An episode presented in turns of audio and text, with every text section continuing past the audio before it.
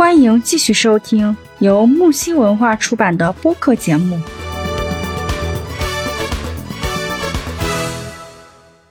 嗯，我这边我又想起来，我之前还看过一部电影，那个《战马》，不知道你知不知道？嗯，知道，知道，知道。战马，就这个电影也是我们高中的时候，也很好看。对，老师给放的。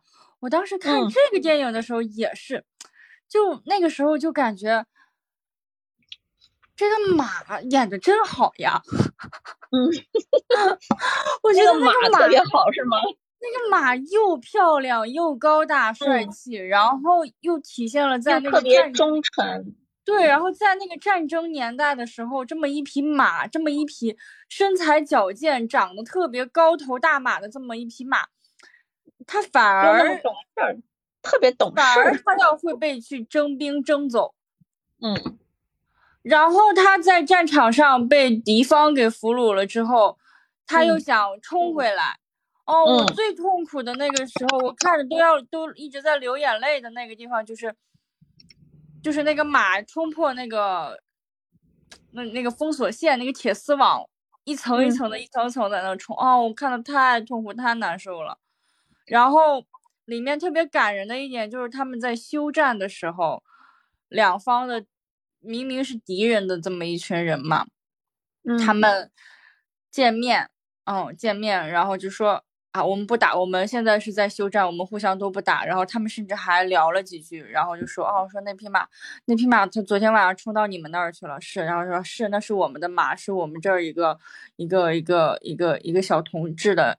啊，一匹马，小战士的他家的一匹马，然后当时那个马，当时的那个马，我记得它身上受了很严重的伤嘛，然后它的主人，他的那个小主人本来是年纪不够参军的，但是后来就是等了一年之后，他的年纪够了参军，他当时好像是十六岁还不到吗？好，当时说他对，当时说他是十六岁，然后他其实他自己就是当那匹马被征走的时候，他也要去参军嘛。然后当时那个招兵的那个士士官就说，就问他说：“你多大了呀？”他说：“十六岁。”我记得他说了一个 sixteen。然后，嗯，然后那个征征兵官就说：“十六。”然后就说：“啊，像十六岁一样强壮。”然后肯定那就是没有十六嘛。嗯。然后过了一年了，他应该是年纪够了，呃，长个了什么的。然后他就终于参军了。参军了之后，啊，就。就正好是在那个马冲破那些封锁线之后，因为我无比的期待他们两个重逢的画面嘛。然后就在那匹马受了重伤，冲到对方的营地，就冲到自己国家的营地之后，然后大家把他身上的那些伤痕包扎好啊。然后这个时候呢，他的小主人就一下子就听到了，哎，那是我的马，听到了他的声音，然后就当时他的眼睛已经。呃，就受伤受伤了，没瞎，我记得是没瞎，然后是受伤了。我当时看到这一幕的时候，我以为他认不出来他的马，我当时可难过了，我可害怕，就是说，啊，错开，好不容易来找到他，结果又错对，就是那种擦肩而过，是我最讨厌的情节了。然后结果没有，那个那个小男孩。他就从人群当中站了出来，虽然他的眼睛蒙着白布嘛纱布，他看不见，但是他又一点点往前摸索，然后走到了那个马身边，然后那个马给他打响鞭，然后他一下就知道这是自己的马。啊！那一瞬间真的太感动了，就是给我看的，哎呀，真的是，就感觉，然后现在又想哭，真的，我一听我就想起来，我就觉得特别的感人，就是这个就是什么，就是一个战争的残酷嘛，但是在那样残酷的战争当中。啊，依然能够，我们能够看到，这个就是说，一个小男生对一个跟跟他的马，对这种温情，而且是呃马被征走了，这个小男孩不管是出于家国情怀，还是出于对这个马的喜欢，他参参加了战争，保家卫国的这么一个战争，然后在战争的残酷当中，他与他心爱的小马驹。又重逢了啊，两个还没有，就是他们两个也不算两个人啊，就是他们两个，呃，就是说重逢之后也没有说走那种非常俗套的路啊，死掉了一个或者之类的。是一对伙伴，对他们这种一对伙伴，然后大家彼此作伴，然后希望能冲破万难艰辛，我要在一起，我们要在一起。对，然后我就感觉特别的感动，就看这个电影的时候，就前面的电影可能觉得啊，跟人家比我这算什么，然后这个电影就是特别的感动，就觉得啊，原来人生这么的美好，即使在那样残酷的一个环境下，我们依然要怀有希望，我们。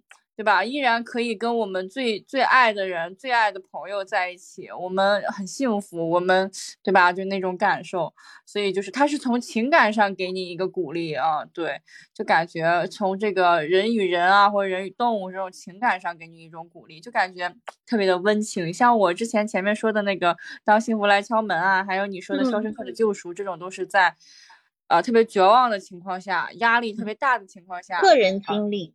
对，给到了一个，是因为个人感受到这种社会的上的压力，其实不是他环境导致的他们的压力，对吧？他是一个是啊自己家自己家里破产家里穷，另外一个是因为这个自己受到了冤枉啊，就是你你带到你自己身上的话，你可能就是说更，我觉得更小众一点，因为仅限于你自己啊，就是当你的大环境比较。比较平稳，你像比如说我说的高中啊、考试啊这种啊，就是你就是你个人的问题。然后我就觉得《战马》这个片子呢，就让我看到了，就是在这么残酷的一个战争环境下，你身不由己的时候，你依然是爱这个世界的，依然有有别人爱着你、惦记着你，就是 更高了一层。我就觉得，嗯，这个片子也是被称为最温情的战争片。我当时看了很多那个网评啊，就说看这个片子的人，男男女女都是各种哭，甚至很多男的哭的也很厉害，因为战争默默的擦眼泪。说句实话，其实很多男孩子啊，喜欢枪啊，喜欢嗯，喜欢战争，喜欢拿枪，他们其实喜欢的只是那种刺激感，但是真的让他们上战场了。如果说啊，只是告诉他们，告诉他们你们上去是去送死的，他们肯定也不乐意。但是如果你跟他说，你们上去是为了保卫你身后的这片土地，为了保护你爱的爱你的人，这就感觉就不一样了。对，这种使命感和责任感不一样。这个片子就是温，它的温情就在于我们前面两个片子说的都是个人经历啊，你要个人怎么突破，个人怎么解决你的困境，而这个片子就是说。你的心里只要有爱啊，你有你爱的人，同时你爱的对方，不管是人也好，还是你的伙伴也好，动物也好，他也爱你，那你依然还是会有希望，而且用这种爱来，这也是种爱的力量吧。这种爱也会给你很多你想要得到的一些东西，比如说他们俩最后其实结局是挺好的，他们还是最终团聚了，同时。在这个过程中，我我是听过的情节，就是当时这个马去找他的过程中，他是一第一次大战，对吧？那英国和德国本来是对立方，然后结果两个对立方的士兵一起去救这匹马，就本来两个双方是打在一起的，你有没有记得这个环节？大家是对立的，可是为了救这匹马，呃，这两个士兵都成了共同战线了。对，我说的就是那个，就是那匹马不是从一个方向冲冲过去嘛，然后冲的时候，它不是浑身被铁丝网给缠住了嘛，它其实就被缠在这个军事军事外面那个防御里面，有铁丝网缠的浑身都是铁丝，冲不动了。然后如果想救他的话，就必须这个，呃，就是这法国的这边的这个士兵呃出去。嗯，然后英国的不是那个德国那边的士兵，就是说，那你看到了对吧？在这种地方，那肯定要射击啊，对不对？但是呢，他们没有选择射击，就说是停战啊。我们这边，我们在这边就说啊，我们先停，我们把这匹马救过来。啊，嗯，就是这种感。哎呀，所以这个时候人和马的感情啊，为什么很多男的也在那就是受感动？就很多人会说，就会想起他。以前的一个儿童的这个伙伴，你不管是狗狗也好，还是你养过的猫也好，还是你养过的什么的时候，我们已经不把它这样当成一个宠物，真的是自己的一个家人，就是一个伴。我女儿现在对她那个猫简直了，就是 谁会不喜欢猫猫呢？谁能拒绝一只小猫猫呢？对吧？就它。这个猫已经变成我们家的一份子，而不是说它是一个我随便想养两口想养两口，我觉得它不好了，我就把它扔了，这不行。嗯，这个坚决不行，这个是我也认为非常认可的这么一点。这个就是我们所说的一个动物和人和它的这个一起生活的。人和动物产生的这种深厚的感情，大家成为一个家人的感情。所以这个战马为什么能越过这么多个封锁线和炮火，他也要执着的去找这个男孩？是的，就是他们俩已经是家人的爱人之间的关系。我们两个就是伙伴，我就一定要家人。对对，就是在一起。所以这个温情的战争片。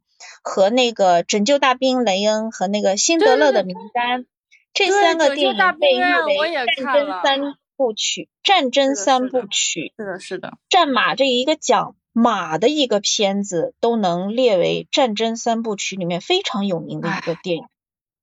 它就是一个爱的电影。对，它是一个爱的电影。嗯，辛德勒名单它是一个大场面，二战下的非常沉重的一个片子。拯救大兵雷恩就不用讲了，那就是一个大场面，纯战争片。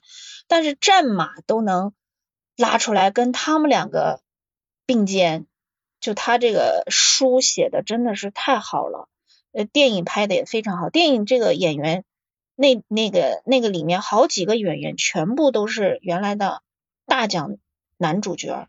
来演这个里面的配角，所以他就因为里面其实没有主角，我觉得是没有主角的，嗯，马是主角，啊，对，你他这马你知道吗？他这个拍摄后面还很多小故事，你到时候有空可以去看看，挺好玩的。好的好的，我没有对，因为当时我看这个电影的时候是高中嘛，看完了就是说这个电影就留在心里面了，然后也没有说后续的再有机会的去看。看他的一些其他的东西，但是一直记在心里面。上网搜一下他后面的那个拍摄花絮，也很好玩。因为拍动物片，说实话是非常非常难，很难很难。因为尤其它是以这个战马为主角，而不是单纯的像其他的猫猫狗狗啊客个串就行了。对，所以你可以，你对对这个片子印象这么深刻，我也会建议你看看他的那个拍摄花絮，也很好玩。这个马呢，后面后面他好像是去世还是干什么的时候，整个这个剧组专门还去参加了他的婚礼，啊不葬礼葬礼，sorry 葬礼葬礼，嗯嗯，就是这个剧组跟这这些马哈，这个也建立了很深厚的感情。反正整个这片子拍下来，据说那个花絮拍出来都可以成为一个电影了。哇，挺好的，战马这片子也挺好，我。节目告一段落，精彩继续。喜欢请订阅、评论、转发哟。